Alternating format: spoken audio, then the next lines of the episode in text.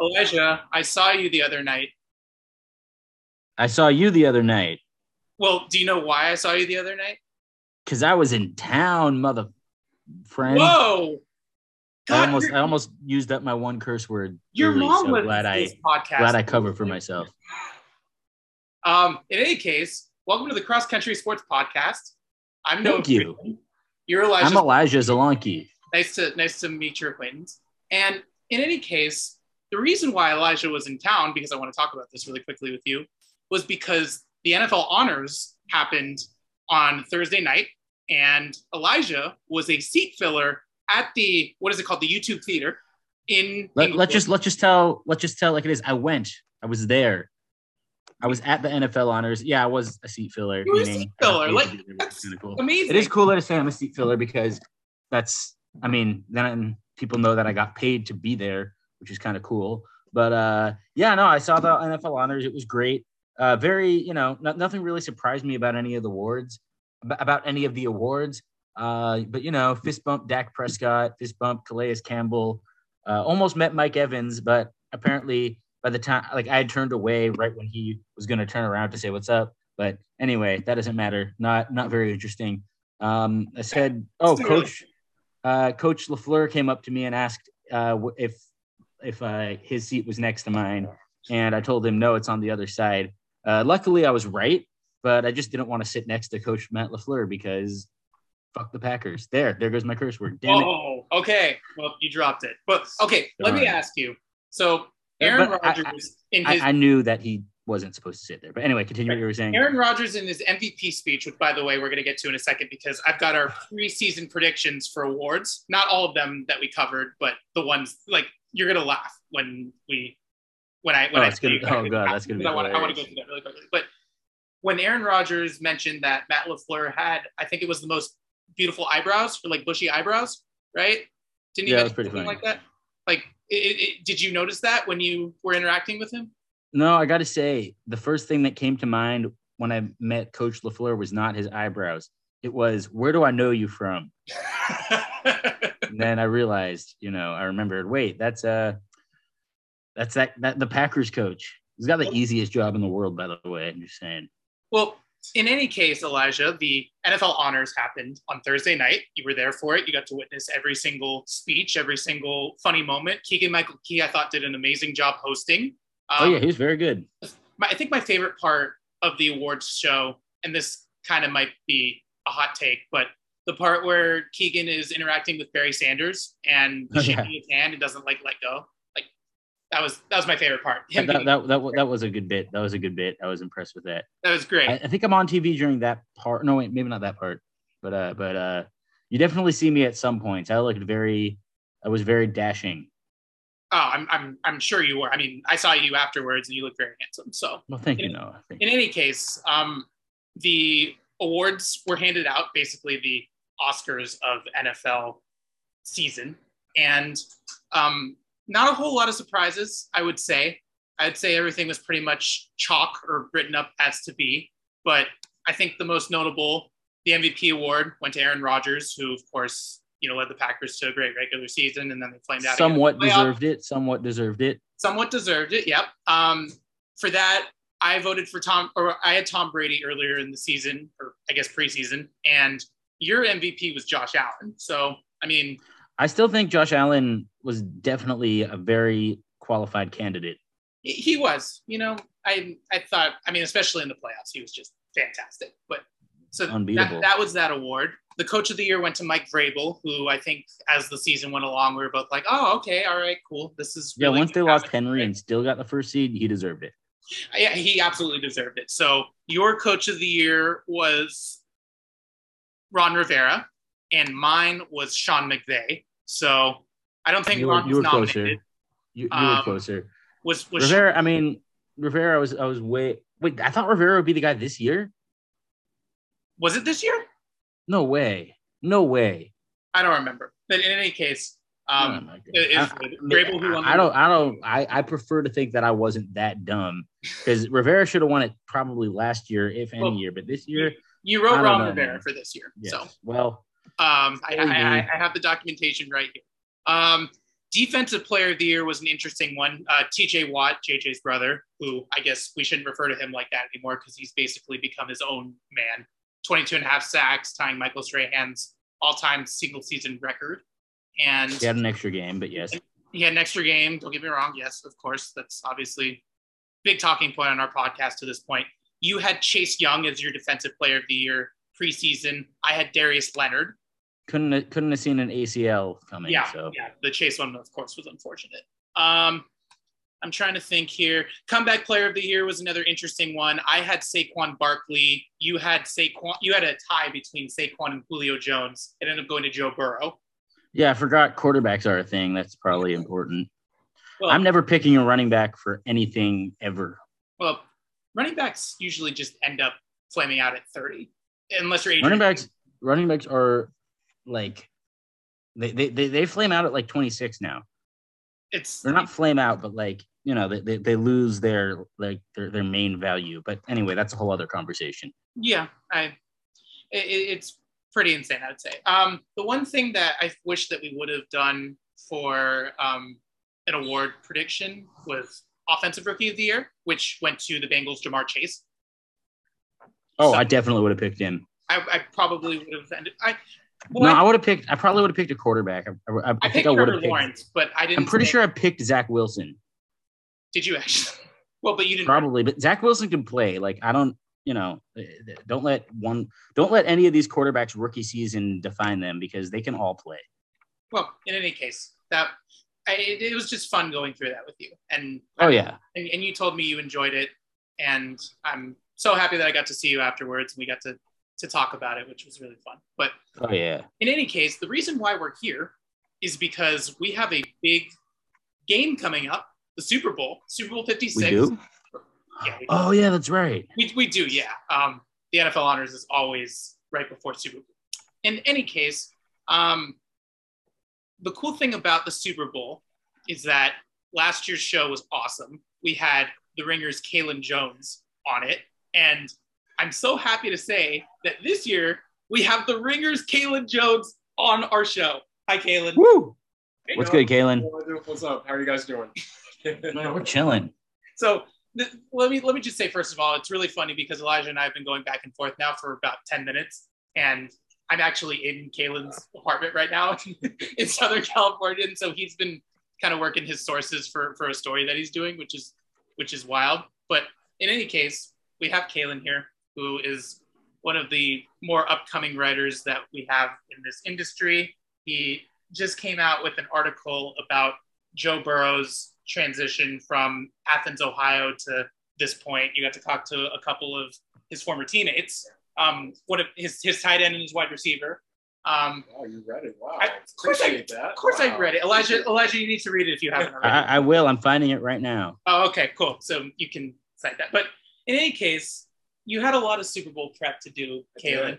Mhm. Um, with that article specifically, what was the biggest takeaway that you had from it? Because I, I found it to be very interesting and not necessarily a perspective that we talk about with like Joe Cool. Like Right. everybody wants to reference his Ohio State days, which he didn't really have many, Right. and then his transition to LSU. Right. And you, you mentioned that. You do a good job mentioning that. But like the whole backstory of how he became Joe Burrow started when he was a sophomore and was named the starting quarterback of the Athens High School football team. Yeah, no, definitely. Like it's very obvious that Joe's background, like that, that that time and experience living in Athens, really defined who he is as a human being. Because it's really interesting because listening to I think it was Sam Vanderven, uh, the end, excuse me, the receiver, Mhm. who was talking about how you know it's a very un- underprivileged community, it's underserved. Joe Burrow went out of his way to mention the community uh, after he won the Heisman Trophy with LSU in 2019, and so it's obviously it means something to him. Um, but it's really cool to see that the community, you know, has that takes pride in what he's doing in the same manner. And so with Joe, like you mentioned it, like the cool factor is what we talk about a lot with him, like how cool he is, smoking cigars, all of that. But there's no real way to quantify, you know, intangibles, leadership, confidence, like the ability to instill belief in the people around you. So for me, like I figured the only way to really quantify that is by talking to people who can comment and are qualified to say like, yes, like when he was around, this is what happened. And the results speak for itself because everywhere he's been, you know, outside of Ohio State, he's been a culture changer, like everywhere he's been. And we've seen it very quickly right. with the Cincinnati Bengals. And from everyone that I've talked to this week, you know, he's a driving force, the driving force really behind that culture becoming what it is today. You know, people like to talk about the it factor. And I never really knew what the it factor was until I saw Joe Burrow play and I heard people talk about him. And it really seems like, like you said, th- there's not much you can do to quantify it. It's just whatever it is, he's got it. Yep. And uh, I think that's evidence just based on how well he's played wherever he's gone. And, you know, he doesn't even put up the best numbers in the world. You know, uh, he, his divisional playoffs were just okay statistically. And this last round, you know, he definitely had his mistakes, but just comes down to having that confidence that is so infectious, not just with your offense, but with the whole team. And I think that's something that uh, definitely something that I've noticed. And based on me just skimming your article and and what you just had to say, it seems like that's uh, kind of the way it is with Joe. Yeah, definitely is. Definitely is. Yeah, I feel I feel like one of the cool intangibles that well, okay, I'm saying cool, but also cool. um, a wild stat that I found from your article. I don't even know if you were kind of throwing it out there for that to be the case, but just like looking back on his track record, the last postseason game that he lost was the championship game in high school, like er, in, in his senior year of high school. That's insane. Yeah. Like thinking about the run that he's gone on to get to this point. Obviously, the Bengals before this playoff run had not won a playoff game in 31 years. Right. And now they've won three. Like they're literally in this position where they and I talked about this with you, Elijah. Like they're the underdog in every single matchup, and yet yep. Joe Burrow is a guy that comes in and says, "Let me just tear up the script. Let me just rewrite the narrative, and let me just forge my own path."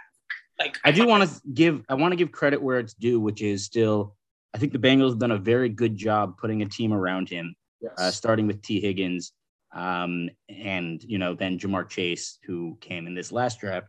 I think they've done a really, and obviously Joe Mixon, who's been there for a very long time. I think they've done a really, really good job in general of building the offense. Uh, but, you know, oftentimes it does come down to the quarterback, and the quarterback has not disappointed yet uh, at all. Uh, he's done quite the opposite. Well, and it, it, I find it to be a very interesting matchup in the Super Bowl 56 that we have tomorrow. And it's going to be Joe Burrow and a what I think to be a suspect Cincinnati offensive line taking on a Rams defensive line and basically a defensive front seven that can literally run home and pressure the quarterback at any given moment. So if I'm looking at this matchup, like I'm thinking about that. I'm thinking about Ja'Marr Chase against Jalen Ramsey. And I'm thinking about how the offensive line that gave up nine sacks against the Titans is going to stifle Aaron Donald. I just don't know how that's going to be possible. Yeah, I don't know if it is. And I think with Aaron Donald, like it's kind of inevitable he's going to have some type of impact on the game. I think the thing is, and it's funny, we're going back to the intangible portion of that. Like you have to have a, a player behind center who's going to be able to take those hits and you know be able to move on to the next play, get back up, you know, fight through it. And I know again, it's very cliche and heroism kind, you know, kind of stuff, but that's that's what it really comes down to. And when you look at the statistics, like Burrow, Stafford, and even when you stretch it back to the conference championship games, like Garoppolo and um, why am I bringing Patrick Mahomes? Those were the four best quarterbacks in terms of EPA per play generated against pressure throughout the season. So they were the best against pressure this season in terms of statistically speaking. So Burrow definitely has shown and proven that regardless of what a defense is able to do, like we saw against Tennessee, nine sacks, still being able to come away with win. Yeah, that, that's crazy. Yeah, you know, exactly. Teams. It, it I'm pretty sure. Uh, oh, sorry. Go ahead, Kaelen. Sorry, no, no, no. I was saying like it, it goes. It ties to like the entire culture. It, speaks to the entire culture because it's not just Burrow. It's not just you know the weapons that they have offensively, Tyler Boyd, uh, Tee and Ja'Marr Chase, but also in terms of what they're able to do defensively. Like that trust that so long as mm-hmm. the job and they're a really good unit. We don't talk about that enough. Um, as long as they continue to do their job, Joe Burrow is going to be able to find a way as long as they're in the game. You, you know, and they, they paid they, they paid a pretty good penny for that uh, defensive line uh, Trey Hendrickson and DJ Reader, uh, too. Um, you know, you got to get your pressure from the outside and you got to get pressure up the middle. That's the most important thing. And they have two guys who could definitely do that at a high level. Um, but yeah, uh, like you said, Noah, uh, you know, it's really about that that Bengals defense or that that that Rams defensive front is historically good. I mean, Kyler Murray was an MVP candidate early this season, and the first round of the playoffs, they made him look like a third string quarterback on a JV team. And obviously, looks like it, no offense. yeah, I mean, I guess he already does, right? Uh, but um, uh, low hanging fruit. Uh, Sorry, but I, I, I, saw um, uh, and then yeah, they made you saw what they did to Tom Brady. Like the Bucs were lucky to be in that game. You know, the Rams don't keep fumbling as much as they do, and that game might end up forty-one to ten.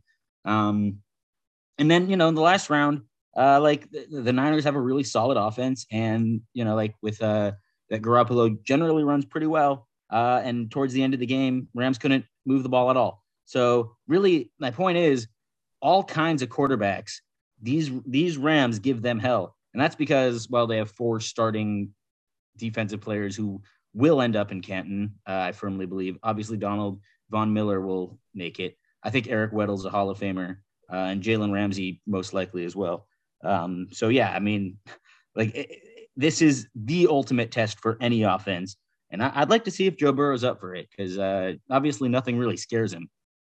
And I'm really glad, Elijah, that you mentioned Eric Weddle because I wanted to get that in on the podcast because this dude literally was picked up off the street because he was retired and you're just doing him a favor. Yeah. And not only is Eric Weddle going to be, you know, the starting safety for the Rams in the Super Bowl, but he's also going to wear the green dot, which is what's considered the communicator of the defense. So he's going to basically have his cues in.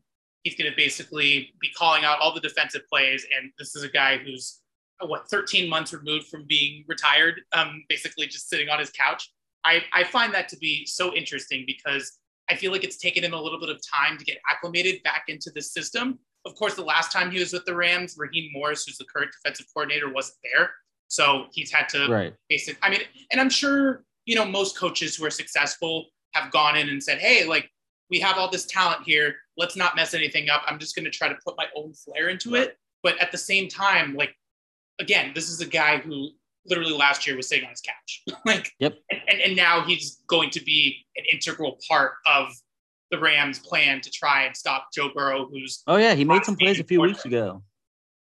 So I find that to be interesting. I don't know if you had any thoughts about that. Oh, absolutely. oh no doubt. Um, you know, like you said, it's incredible that, you know, just a few weeks ago, you know, he's talking about playing basketball, pick up uh, five on five at, you know, at the parks and stuff like that, coaching his son's youth football team. And now, you know, he's, like I said, the defensive play caller or relayer yep. uh, in the Super Bowl. That's a massive, massive job. And while, you know, relatively speaking, I guess not, not even relatively speaking, like it's taken him a few weeks to get back to full, you know, level being able to play a full game but for him to do it at this age, to be in the shape that he's in, to do it in a high pressure situation, and then last, or excuse me, in the NFC Championship game, for him to play 100% of the snaps, to play against the run and fit up defensively the way that he did in that contest, um, it's nothing short of impressive. So, yeah, you know, the job Eric Weddle has done, you know, individually has been very impressive. But I like giving a lot of credit to Raheem Morris because he was tasked with you know, taking on Brandon Staley's system, which is completely different from the type of scheme that he ran in Atlanta last year. Yeah, um, yep. Obviously, again, like you have Hall of Fame caliber players, like Elijah was saying, but at the same time, you know, that doesn't always guarantee that you are successful with a unit.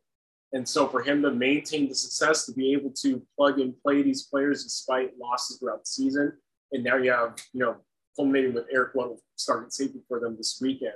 You know, it's nothing been it's nothing short of impressive from the coaching staff, I think, and especially Raheem Morris from the Rams this year. Absolutely. I completely concur with that. And every everything that you just said is kind of like the nail on the head. Now, I, I keep mentioning it when we talk about the Bengals because if you've gone into this season, I don't know. Oh, okay, you're a football savant.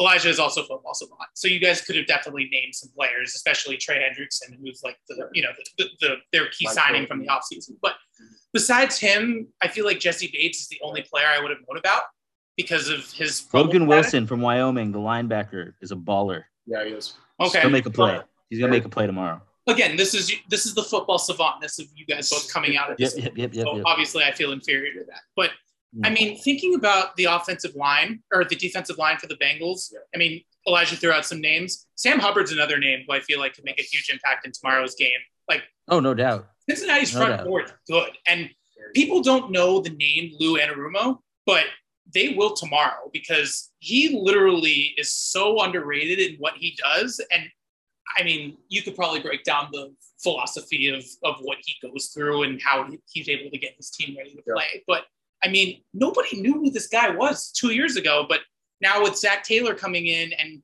basically bringing in his own guys and putting his own spin on things, I, I think Lou Anarumo is a name that we need to look out for tomorrow. Yeah, he definitely is. And we've seen it throughout the year, his willingness to be adaptive to whatever, you know, opposing offense is playing, like they're playing. And I know that's very, you know, obvious. When you go into a week, you're going to make a game plan wherever your opponent is. But the way that, you know, kind of manifests itself is that when you look at how Cincinnati lines up, it's always very multiple. For example, against the Tennessee Titans, they line up with a 6-1 front where you have six defensive linemen down on the line of scrimmage and one linebacker, and everybody's playing close to the line of scrimmage. Against uh, the the Kansas City Chiefs last, or excuse me, in the AFC Championship game, they found a way to, you know, in the first half they were showing a lot more man. Second half, were able to drop more people in coverage, only rush for three. So you're able to deploy more Yep. on zone coverage and keep Patrick Mahomes from having explosive plays. So Yeah, didn't they? Uh, they, they had someone spy in the second half. They started the spy, right? Yeah, yeah, That's smart. And it, it helps that they have the personnel. And Elijah, you pointed out earlier, like the free agents that they were able to bring in. Mike Hilton has been exceptional. I think he's going to be a major part of the piece of the puzzle tomorrow. Um, in terms of the Eli Apple's been good. Eli, that's what I'm saying. Eli Apple's been playing with Chido, Chidobe Awuzie, who was a stud at Colorado when we were back in college. Yep, yep, yep. Right, He's yeah. been balling. Cowboys, right? Yep. Yep. Started with the Cowboys. Right. Yep. And Yep, yep, yep. So I mean, and then even the defensive line, like I said, DJ Reader's playing out as well. Trey Hendrickson's had a really strong year. Um, BJ Hill, Mike Daniel, who they just called up from the practice squad, has been kind of iffy throughout the season in terms of injuries, is going to play and will probably have an impact. Sam Hubbard, like you mentioned. Mhm. The Rams' offensive line is pretty light. Outside, I mean, when you look at the tackles, they're pretty solid there. Haven't seen in uh, to Andrew Whitworth, but at the same time, the interior is a little bit light. So I'm curious to see if Cincinnati is able to pressure from the interior, get Matthew Stafford out of the pocket, try to make some plays out, you know, outside of structure, and see how consistent he can do that without making mistakes. And we've seen Cincinnati, especially in coverage, like you mentioned earlier, Jessie Bates, ball hawk, like they have a bunch of guys in coverage who are going to be able to put up a fight against this really talented Rams uh, wide receiving core. And the key for Cincinnati, I think, will be I, I think they're going to try to take Cooper Kupp out of the game early, which is why I do think Obel O- Odell Beckham, ah, English, Odell Beckham should have a pretty good game. Um, you know, just given the fact that a lot of attention is going to go to Cooper Kupp, triple crown winning player, uh, not easy to stop. I read that he has. I read somewhere that I'm pretty sure he's double covered 38% of the time.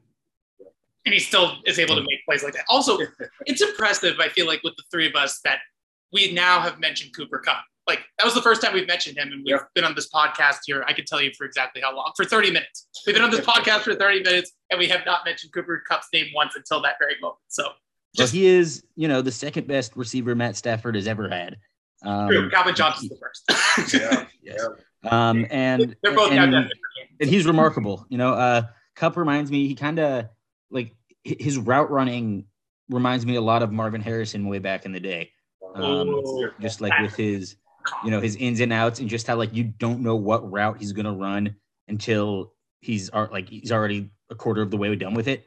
Pretty much, just like so many so many steps ahead of the defense, and that's why you know I think he'll have a big game regardless of what Cincinnati's game plan is uh, on defense. But you know, like uh like Kaelen was saying, um, you know, like they got all these guys in the secondary um, who aren't necessarily you know like like they don't have the name rec that Jalen Ramsey does. Yep. Um, but Bates has become amazing, first of all, and also um, these guys are all they they just fit very very well into what Zac Taylor's been trying to do. Uh, and as long as they're able to get pressure, the secondary they do their job. So, um, oh man, I'm just I'm really looking forward to seeing what they do. It's amazing that if you look back, well, first of all, three years ago, Zac Taylor was on Sean McVay's staff. Right. people seem to forget that, but also if you're, you know, a football savant like the people that I'm interacting with on this podcast, you obviously knew that. But in any case, like just thinking about the growth that Zac Taylor has had Right. from literally getting chosen to be the Bengals head coach and people kind of scratching their heads like, oh, okay, like he's part of the McVay coaching tree and Right. McVay had only became a head coach in 2017. We don't necessarily know um, how that's all going to work, but now it's kind of just it, it's it's been perfect. And his relationship with Joe Burrow has been something that I feel like just should not go unnoticed. Like I, I was watching his media availability yesterday, and he was talking about how his team doesn't have any jitters. This team comes to work every single day. This team is treating tomorrow's Super Bowl, the biggest game in all of America for the entire calendar year, like any regular season game in October. Like that's something that I took out of it as very important because if they can oh, show Oh yeah, it's business as usual for them. if they can show that looseness on the field against the Rams in the Rams' house, like they've got a great shot at winning the game tomorrow. I'm, I'm just saying, like they, I think the line last I checked was Rams minus four, which Yep, and that's that's that's about right. That's, I think that's what, I'm thinking. gonna at, and I mean, ugh, it's it's. I I, I want to keep talking about what we're looking for first before we make predictions. Um, unless you can't make predictions, I'm not sure if you can. Oh, I'm allowed to. Okay, you're allowed to. Okay, great. I did want to touch back on Zac Taylor. Yeah, because please. he came from a lot of you know. I don't claim to be a football star. Yes, lot you of are. People, a lot of people in mm-hmm. football media criticize Zac Taylor, and I'm, I'm part of that in terms of you know decision making in game, and sometimes his game plans don't make sense. He likes to run the football a lot on early downs. Is very stubborn in that aspect.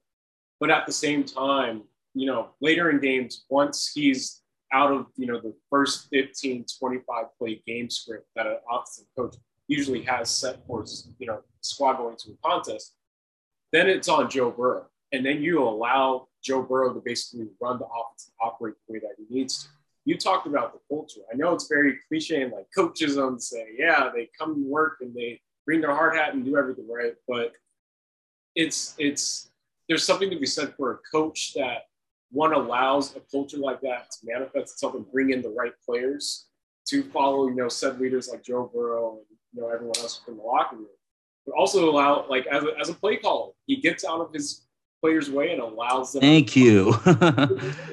So I, I know it's not the prettiest gameplay. I know it's it's you know a lot of it kind of counters what we as football media people determine to be good game plans, but the it's worked. The formula has worked, and maybe it's the fine process, but the results have been good, and that's why they're in the Super Bowl. One thing I will say about that is that I noticed last week uh, they stuck with the run. They weren't running the ball great early on in the game, but they stuck with it, and eventually, I think that just kind of helped keep the uh, keep the Chiefs a little honest defensively. Um, you know, it's not like Joe Mixon had his greatest day running the ball, but the fact that he did get a good bit of carries kept the offense open, which is something that you like to see. So, to what you're saying, yeah, Taylor doesn't always have the best game plans in the world, and he does make some head scratchers, but at the same time, um, I like that level of commitment to keeping the defense off balance. I think that's really important. I remember you texting me during the AFC Championship game, Elijah, and you told me in the third quarter that the Bengals had to do away with the run, and yet they stuck with it and somehow won the game. So, I Well, just- no, th- I think I think later on in the game they, they they they didn't they weren't running as much, but because they had done it, the passing was still open. Like they were still able to get play action. Um, also, Burrow took off a lot. Like a lot of it was Burrow just improvising. So, Yeah. I, I don't give I, I give Taylor a lot more credit for what he did on defense last week for than offense because offensively the it, it seemed like a lot of what the Bengals were trying to do broke down. It was just like Joe Burrow was able to do Joe Burrow things. Whereas defensively, uh, you could very clearly tell that they were making like they made adjustments and um, you know started chipping Kelce more and uh, just like putting eight back in coverage so Mahomes just couldn't run all over the pocket. Um, even though he still did that, but um, you know when you got a spy on him, it's a lot more helpful to keep him contained. well, and especially in that AFC Championship game when you had the Chiefs' first three drives of the game end in 65 plus yard touchdowns, um, which Right. like, obviously you can only go uphill from there if you're a defense. So it's one of those cliche things where the defense gave the offense enough chances to win the game for them. Oh, So, oh yeah, I mean, I, I don't know how b- other I could explain it because obviously it was a head scratcher from the start. And I mean, they're only the second team in NFL history to come back down from that margin, and the only other one was the 2006 Colts against the I mean, Patriots. you know, we're, we're two very solid comebacks away. Like, you know, if those two comebacks last week didn't happen, we're talking about a rematch of Super Bowl 54 right now, Right. which means that these two teams that we have in the Super Bowl are very, very battle tested. And that's a good thing. It, it- it is, and I, I think one thing, and you touched on it before about how the Rams' interior offensive line is thin at the moment. Joseph Noteboom is out for the game. Um, he's one of their key tackles. Um, I know I mentioned, I know I said that their interior is kind of Great name, by the way. Noteboom. Great. Yeah. Yeah. Um, It's just like it's a compound word that you never expect, right? I mean, he's not going to be able to bring the boom tomorrow, unfortunately. But Right. Oh, he, he won't be there. Tyler You Higbee. take notes on the sideline. Fair enough. Um, Get? Tyler Higbee, Okay, their sorry. starting tight end, will also not be available. He was hurt in the early parts of the NFC Championship game, so that's a key loss for Matthew Stafford. Who, by the way, I don't think we've mentioned Matthew Stafford's name until this point of the podcast. Um, ironically enough, but he won't be playing. Tyler Higbee, that is. And then on But hey, Kendall Blanton, is that his name? Kendall Blanton? Kendall, Kendall Blanton, yeah, Yeah. He, He's been awesome. What a moment to catch your first career touchdown pass in the in the divisional round against the Buccaneers. Oh yeah, and that was a no looker, by the way. I don't know if you saw the NFL Films camera, but you see Stafford was looking somewhere else when he threw. It was great. Oh, that's wild. I, I need to go back through that footage. I I mean I I have to do it for my job anyway, but there are times where I kind of just sign on and go through our sports library and look through the NFL films footage. Um, by the way, my favorite shot that I've done in recent memory is um, Joe Burrow is throwing the football, and you, you see his uh, jersey nameplate, which is which shows his last name, and then the, there's like fireworks in the background. I don't know if you guys have seen that one, but um, No, I haven't, not yet, but I my, want that's my to. favorite one. I think that's from the AFC Championship. But um, anyway, going down a rabbit hole. So those two guys will not play um, for the Rams, but then they get back um, Sebastian Joseph Day, who is a, a key defensive lineman who hasn't played in a while, I, I believe. Um, and then there's one more name I'm forgetting who will not will, will- will suit up for the Rams. Um, or no, no, no, sorry. I'm I'm thinking Bengals CJ Uzomah, who is on track to play. Right. Um, Zac Taylor. That's said- huge. That, that is that is big for them because He's been he's been really solid this season. And when you have a tight end who who's good like that, it, it takes a, a slight bit of pressure off the other weapons for Cincinnati um, because you know if CJ CJ Uzomah is able to win his matchups inside. Um, the Rams have to focus on that. Should open up some one-on-one opportunities on the outside. So we'll see how that goes. Wow, that's a really great explanation. no, it, it really is because like it, it's so long as Uzomah's on occupying the middle of the field, I think it puts a lot of stress on someone like Troy Reeder, Yep. their starting linebacker. Sure. Who's he's Oh yeah, had some up and downs throughout the year, hasn't been consistent, but he he did play well in the NFC Championship game, so I think that's encouraging. But you know, it's Uzomah, Tyler Boyd, I think is the other guy. over Yeah. middle yep, in the slot, no doubt. We've not been talking about Tyler Boyd. yeah, I mean, there, there's so many weapons on you Sure. know, every there's so many star players in both Fair enough. And so that's the thing. If Ja'Marr Chase is one on one outside with, you know, Jalen Ramsey, we'll see, you know, Tee Higgins against and um, Tyler Boyd against Darious Williams, David Long on the opposite side. Rams will probably show some help over the top. You know, it could open up things, like Elijah said, for Uzomah over the middle. So we'll see. and, and that's something that something first of all that I don't know why the the Niners didn't do a lot more of uh, last week. I don't know why the Niners because it seemed like it was working against Green Bay when they did some more of that spread stuff and they were trying to you know work the matchup game with Kittle over the middle, things like that. I don't know why they just didn't do that against the Rams at all, and they just kept on doing their um, usual Shanahan stuff. Yeah. Um, Miller. I don't know, I think that- and what'd you say? What'd you say? Wait, Kaelen, I missed that. What did you I say? said Von Miller and Aaron Donald. That's why. Oh yeah, that that too. Yeah. You um yeah he they, they tend to ruin things for offenses um but yeah i guess i'm just saying that it's um you know i I- i do look to see um U- Uzomah like if they're able to get that middle of the field open should have a good game Yeah, and and you bring up a great point about Troy Reeder, who I feel like when I'm watching his film, he's more of the guy that covers like all parts of the field. Whereas if you look at Von Miller's obviously a pass rusher, Leonard Floyd's obviously a pass rusher. Mm-hmm. So you got to look for a guy like Troy Reeder to cover all parts of the field when the when Raheem Morris decides to bring more than four. yeah. Like it's it, it, it'll just be a key to see if the Bengals offensive line can stay afloat. And it could be a key to see if Joe Burrow can go through his reads and his progressions. Fine, And- Troy. and- Yeah, and literally, because Troy Reeder is going to be my like that, well, that's the thing. So this is why, and I meant to mention this with Eric Weddle earlier. I think that's why it's so important that Weddle's taking over the green dot because now you're taking pressure off Troy Reeder. Because before this game, the past few games, it had been Troy Reeder who had been responsible for both, you know, relaying the calls and then trying to, you know, understand and figure out Tom Brady one week and then Kyle Shanahan the next. Yeah. That's a lot for, you know, a third third year player. And I think he played really, really well last week against the run. But I think it's a lot less stress. And Eric Weddle actually mentioned this during his presser yesterday. It allows guys to just play freely. And, you know, he'll be the one responsible for thinking. He'll be the one responsible for making changes and just at the line of scrimmage. Everyone else can just do their job and play free. I'm really curious to see, you know, if that helps Troy Reeder out going into this matchup because he, there's going to be a lot of stress on him. Every team so far has found a way to pick on him at different points throughout their contests, but I think And that's just kind of that, that's just kind of a function of being on such a good defense that if you're the weak link, you're going to get attacked. You know, uh, that's like uh, something I noticed when watching the Niners Packers replay is you know um, one of the the Niners corners went down. I think it was Ambry Thomas.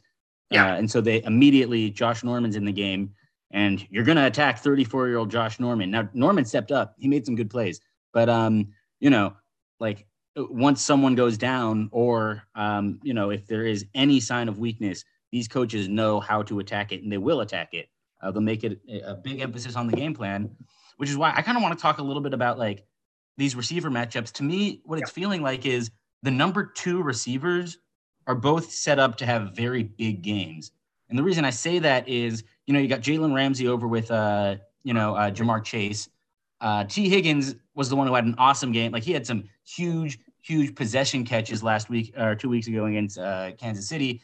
Um, and I could just see a scenario where he is able to have his way with uh, a bit of the Ram secondary. That is, if they're able to keep protection, uh, Cincinnati, of course. Um, and then Odell Beckham Jr. against uh, Eli Apple, someone who he knows pretty well. Um, and I, I'm I, I think Apple's a decent player. You know, Giants and Saints fans hate him, but uh, I think he's pretty solid. Uh, but then again, you know, if you uh, you put someone like OBJ who not only knows him well, but you know, is a easily one of the best, easily probably the best number two receiver in the game right now. He's top, you know, he's up there. Uh, I, I just see a scenario where he has a big game. So I'm looking for these number two receivers to really show out. I don't know about y'all, but you know, I'm I'm just so happy for OBJ because he Oh, was yeah. literally brought in because Robert Woods uh, ended up tearing his ACL. Like that, those kind of corresponded with each other. Um, and obviously, looking back on it, obviously that's not how it ended up playing out. But uh, Woods ends up going down for the rest of the rest of the year. Which, by the way, if he was playing, like thinking about how he's on his hometown team in you know an arena that is fairly new but very close to where he you know grew up and he went to USC and all all that jazz, that would have been a story for itself. But like OBJ was literally, as Eric Weddle was brought up off the street, OBJ was not given any sort of chances. And I think it all depends. On, first of all, Von Miller is like his best friend, right? So like they're very close to, to one another. It's all about who can fit in, you know, that kind of scenario. It didn't work out in Cleveland for Odell Beckham Jr. I thought it would because he had Jarvis Landry, his former teammate at LSU, and obviously the culture there wasn't for him. Now he gets. really the culture there isn't for anyone, to be fair. I mean, hey, obviously I that's mean- a whole other topic that we can talk about. But I, I, I like this Browns franchise. Maybe not the ownership. I mean, obviously there's a lot going on there. But in any case, There's a lot. OBJ getting brought in, he didn't do much in his first game. I think they played the 49ers and got shellacked on Monday Night Football. That was his first first contest. I think he only had one catch. And just from there, he's just been able to take off and showcase his 2014, 2015 OBJ self. And Well, the thing is, see, I don't know if I agree with that, Noah, and let me explain. Because it, it seems to me like he he isn't quite his 2014, 2015 self, but he has absolutely stepped up into the role of what he is, which is a very solid possession receiver with great hands. Like he's been, and yeah, like I don't think he'll ever be like that absolutely explosive playmaker who was just mossing people left and right. Uh, but he is, you know, like his hands haven't gone away at all, uh, and that's evidence just in the way that he's just made some amazing plays throughout the playoffs, including that one catch when he got cheap shotted late. Um, you know, took a helmet to helmet, one of the biggest plays of the game. And it's just like, like he's really stepped up. And while the flashy plays haven't been there, the consistency and the durability and just like being rock solid, that's been his game. And and that's honestly, I don't know if the Rams make the Super Bowl without it. No, they don't. They don't. He's one. It's funny because like for the role that he had in Cleveland, he was expected to be ISO on the outside, X go win explosive plays down the field. Mm-hmm. Yep. The Rams aren't relying on him to do that. They got someone in Van Jefferson's able to do that. They're able to generate explosives through Cooper Kupp on even you know dumping the ball off to him or him winning those choice routes. And so where Beckham, like you said, Eli, like he's been killing it over the middle. I think he has like proven himself as you know being one of the still being one of the savvier receivers in mm-hmm. the NFL. And it, like you said, it's been about his, his consistency and the buy-in. And you know, while we can talk about you know the, the Browns organization and what happened there, I know he expressed regret over how you know things kind of ended over there. But when you're working somewhere where you're happy mm-hmm. and you know the environment and you feel valued, like you're going to do better work. And I think that's what we've seen with OBJ to this point. Might not be 2014 level, but still very, very good for what the Rams needed. That's that's no fair. Probably dramatizing it a little. bit. No, no, you're not. You're not. Like it's not dramatic, and yeah, it's also like pr- production wise, production wise. Yeah, obviously, like, he's, he's, definitely producing at the same level. It's just like it's more of like a different. Like it, it's just like I feel like his game has changed, and it's changed for the better. Like he has um, gone from a dysfunctional team where he was the star to um, a functional team where he could take more of a backseat and still win and still come up big when called upon. Yeah, like he doesn't have to be the number one guy. I mean, he was the number right. one guy in New York. They wanted him to be the number one guy in Cleveland, even though Jarvis Landry was there and basically, you know, established. But now he gets to watch Cooper Kupp do his greatness. He gets to learn from the best wide receiver in football right now. He gets to learn from Sean McVay, who's arguably the best offensive play caller that we have right now, although Kyle Shanahan probably might want to work with that. But in any case, just the fact that OBJ has gotten here through everything that he's gone through, his hardships, like good for him. And oh, I, yeah. I truly hope that his storybook ending comes to fruition tomorrow. That might I'm not giving away my prediction here. Oh no, I know. I think I think I'm leaning I think I want the Rams to win too. Like rooting interest wise, I'm kind of on the fence because I love to see Cincy get there first, but like it just these Rams, they're, they're just a little older, and it feels more like I'd be happier if they got theirs out of the way now because you know the Bengals will be back. Oh, I mean for sure. They're, they're, they're just they're the team that we had no idea was going to be like this because Joe Burrow is in year two. Like nobody saw this coming. like that. Well, Kaelen, did you see it coming at all? Like, I'm just curious. I haven't like I don't know what your predictions looked like earlier this year. Did oh, you, yeah. make, no, you made predictions? Yeah, I, yeah, I made but I didn't have Bengals. I, I, thought, you know, it would take, especially for Joe Burrow coming off a torn ACL, MCL, like, yep. and their offensive line was in shambles. Like, and I didn't know how good Ja'Marr Chase would be. I don't think anyone predicted how good he would be this season. So I, I like the investments that they made defensively. I thought they would be a much better unit. Um, I tried to help out a little bit with giving them a little bit more credit earlier in the year, but right, no, right. I mean, it, I think it would have been crazy to say like before the season, like, oh yeah, Bengals are going to make the Super Bowl. I picked the Rams, but I did not. Hey, same. Elijah also picked the Rams. He, he, he, picked the Rams no. to face the Bills. Uh, you, you, yeah, the thing is, when you think about it, I was a coin. I might have been a coin flip away from getting from nailing both teams, but uh, But uh, next season, next season, Allen will call tails. And that's true. Yeah. Uh, also, that was a funny joke in NFL honors when when uh, Josh Allen made that reference about that was that was a good bit. Playing field to be even and stuff like that. That was great. Um, okay, gentlemen, mm-hmm. let's uh, let's go ahead and uh, make our predictions right now. Um, Elijah, let's start with you since you're you know not in the same room as us, unfortunately. Um, Fine. That's it. So that's a fair. Are, are, you, are you picking the Rams to win this, or are you picking you're picking Cincinnati to get its first Super Bowl?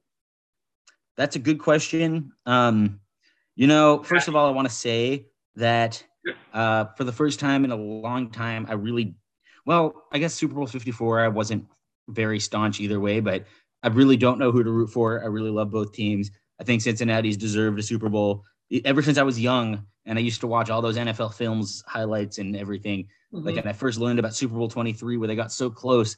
I just wanted them to win it.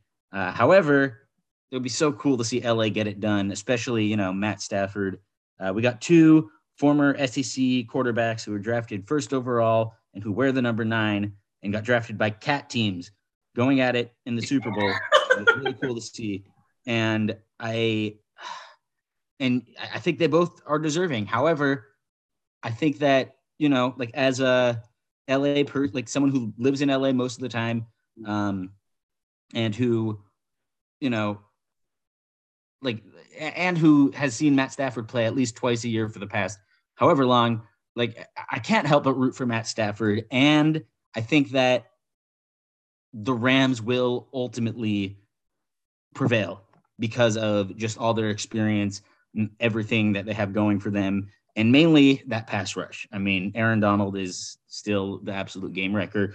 Uh, however, I do think it's going to be a very, very good game. And I think Cincinnati will definitely be alive throughout. Um, but I do think at the end of it, uh, the Rams will pull away. Uh, I'm taking Los Angeles 32 to 26 in a scorigami Super Bowl. Oh, I didn't realize that was scorigami. Well, yep. I am picking that score partially. Yeah. I am picking that partially because it is scorigami, but also I think it's a very likely score to happen. I do think that like there's a good chance we'll see like a safety or a two point conversion, uh, just given the nature of the Super Bowl and just the way these two teams are. So yeah, I'm gonna take. Uh, I'm taking the Rams to win by six. Okay, um, before before we get to Kaelen's pick, Elijah, who's your Super Bowl MVP? Matt Stafford. Matt Stafford. Okay. Yep. No hesitation. All right, Kaelen, you have the floor. Who yeah. wins and why? And uh, who's your Super Bowl MVP? Yeah, I've been picking the Rams all week, but you know, I'm, I'm gonna I'm picking the Bengals, man. Wow. Ooh, okay, okay. Let's. I like it. And as for why, I mean, I, just feel like what they're able to do in terms of being multiple on defense, and I think they're going to be able to get Stafford to commit a few turnovers. So they're going to be able to generate enough pressure from the interior to affect them enough.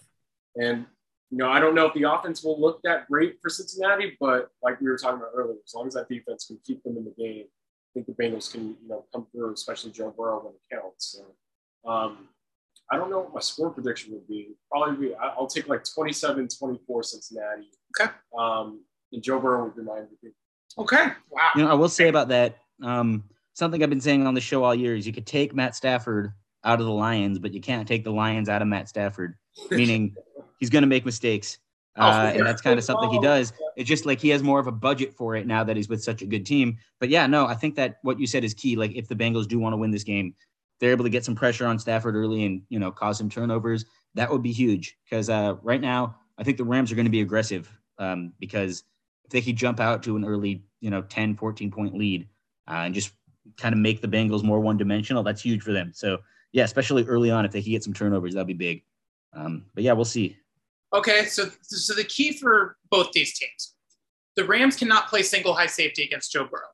That's number one. If they do that, Joe Burrow is going to torch them. Yeah. On the other hand, the Bengals cannot bring a blitz because Matthew Stafford is one of the best quarterbacks under duress. We've seen that throughout these playoffs. His mistakes that he's made when he's thrown have been when he's had time. Right. He's overthought it. He's Shanahan his throws. Like just thinking about it. Yeah. So with that all being said, okay, and the one other thing too is both you guys really talked me into the fact that, and I don't know if this is a hot take, but the Bengals secondary is better than the Rams. That's my hot take. Ooh, that is a hot take. That, it, that is a hot take. Collectively, collectively, right. collectively, That's what I'm saying. Top to right. bottom. I'm not no. obviously. I mean, hey, after what they did to the Chiefs in the second half of last week, that's not crazy. That's not a crazy take at all. That's not, in any case, so you've convinced me of that, which alters my score prediction, but it does not alter my winner. And my winner is the LA Rams, only for the storybook ending. And I initially had it as a touchdown, 31 24. Now I'm going to give the Bengals a chance to kind of get back into it. I'll say 31 27 for the odds makers' nightmares because it's Rams minus four right now. Um, and, and I really do believe that this is the time in which Matthew Stafford can deliver on the promise of the fan base that he was brought in to do his right. job. And like he's gotten to this point. He beat so many good quarterbacks to get to this point. Kyler Murray, Tom Brady, like thinking about it, like and and Jimmy, Jimmy Jimmy's, Jimmy's, Jimmy's okay, yeah. obviously, the jury's out on that, but yeah. My my point being, there's a reason for storybooks to come to an end, And what better place to do it than in Hollywood, in your own backyard, in your first season? Just I wonder like if Clayton Kershaw will be there to see his buddy. Like I'm, I'm just thinking about how great this would be for sports and how great it would be for Stafford, like Elijah's mentioned.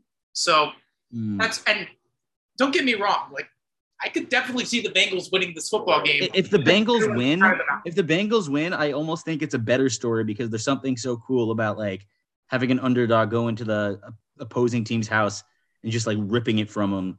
But at the same time, like after everything Stafford's been through with the Lions, it's like, bro, I, I gotta, I can't, I can't not root for him. And I, I, I don't think like, and I do think that because of the Rams line, like I said, the defensive line, like uh, that's what I think gives them the edge in this game. But like, you know, like the story is special either way.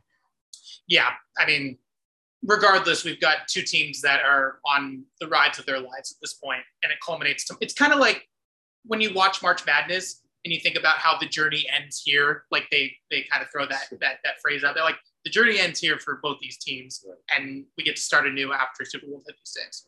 But just thinking about how both of these teams have come to this point, especially the Bengals, like you mentioned, it's just, it's just amazing.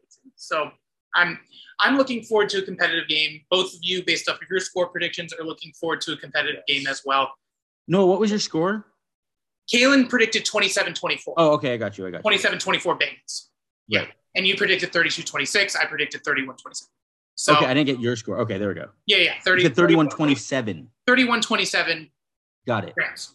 Got Yes, it. I'm, I'm throwing that out there. Okay, so before we before we go, I mentioned to you guys the last time we did this Right. together that I wanted you to pick the opening song of the Super Bowl halftime show. Now, granted, I knew Kaelen hated the Weeknd. That's you know that, that, that it's out there, but I didn't realize that Elijah, you didn't keep up with with the Weeknd as much. But now we've got an ensemble cast for the Super Bowl halftime show: Kendrick Lamar, Dr. Dre, Eminem, Mary J. Blige, Snoop Dogg. Snoop So Dogg. I'm going to throw this question out to both of you again.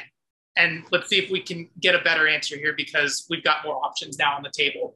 What is going to be the first song that is played coming out of the halftime break? Elijah, start with you. Uh, I'm thinking. Uh, I think we're gonna get the Still Dre instrumental to start it. Okay. All right. Kaelen? Man, I think we're gonna get backseat freestyle from Kendrick. Oh, That you think that Kendrick's would going to open the show? Yeah, I think that would. Be, Okay. That would be. That'd right. be dope. That would be. Uh, See, i I'm, also think that there are going to be some political messages that are going to piss a lot of people off, and I am hyped for it. maybe. I, I'm going to say next episode just because I feel like it's a super hype song. We already oh, have we already have two of the guys up there, um, in Dre and, and Snoop Dogg. Um, I think the one thing for me that will be super disappointing about the Super Bowl halftime show, if this doesn't happen, which it's got to happen, is if Ice Cube is not included as part of the guest Right, list. Like, right, right. right? Like that's got to happen. We'll probably pop it. That's He's- a good. That's a good. Yes, man. That's really. I mean, they're not going to do, you know, F the police, but Right, right, right. That that'd be cool. but I would hope that they would do some sort of NWA. I'm hoping for. Um, I mean, I don't know if they'll ever be able to beat J Lo and Shakira pole dancing for everyone. that was cool. That's from Like two. that- Yeah. I, feel like people don't realize how lucky we were to get that halftime show, but this will be really cool. This will be really fun. I'm excited for it. It will be. And I also I made a friend at NFL Honors who's dancing in the show, so uh, that's going to be uh, definitely going to keep an eye out for Lyric. I can't pronounce her last name, but you know, gonna Yeah. keep keep an eye out for for sure. shout out Lyric. We'll, ta- we'll tag her in the link to this. Um, one thing, No, one, we won't. one more thing before we go, and this is a rabbit hole story that you don't know about, but I want to tell it to you, Kaelen. it. So when Elijah and I were in sleepaway camp, our 10th grade year, we were in a, a se- section of camp called Task, Teenage mm-hmm. Service Camp. And on the last night of camp, we had a talent show. And Elijah, because he's so talented and Oh musically no, decided to perform Eminem's "Lose Yourself." Yeah, I, I don't remember. Did you did you win or no? I don't think I don't think it was a I don't think it was a contest because it's camp. So I think we were just doing it. Also, I don't think it was the last night. I think It was like, definitely the middle last night because we were in the amphitheater. It, it wasn't the last night. I promise it wasn't the last night. I'm convinced of it. No, you're you're confusing two talent shows from different years. Wow. But I pro- but yes, I did do "Lose Yourself" by Eminem, and I ruled. Uh, but yeah, that's Oh, it was a good. very it's a very 14 year old Elijah thing to do. But uh, yeah, that was a That that that is true. I do hope we hear uh, that song or some. We're, we're going to hear that song. Yeah, I, we will. I, I was watching um, MJ Acosta Ruiz from uh, NFL Network interview the executive producer. I forget his name, but the executive producer of the Super Bowl halftime show. And she said, "What can we expect? I know you can't tell us a whole lot." And he said, "Whatever record that anybody has, it's it's going to happen." So I would I would think "Lose Yourself" is Eminem's most mainstream record. As Um, long as it's not um. I mean, I, I don't expect to hear the real Slim Shady per se. So you know, I would be. I, I, I don't know. I feel like "Lose Yourself" would be a good bet. If, if, if that It- was it- it- problem. it- I don't know. a solid bet. It is But- a solid bet. in any case, Super Bowl 56, we're finally here. The conclusion of the biggest season ever in the NFL. 2021 season's over. Um, you can watch that on NBC at 6:30 Eastern, 3:30 Pacific. Um, that's when kickoff is, or it's when it's supposed to be. And uh, yeah, Super Bowl halftime show is going to be great, and the game should be great too. Um, follow Kaelen on Twitter at Kaelen Jones, K A E L E N Jones. Um, I just followed him with my uh, with my other account, so that's good. Oh, good. Yes. Elijah has a sports network, Easy Sports Network, um, where he produces a lot of amazing content, including my favorite show that you have. It's called What Just Happened. Um, basically, just the conclusion of all the.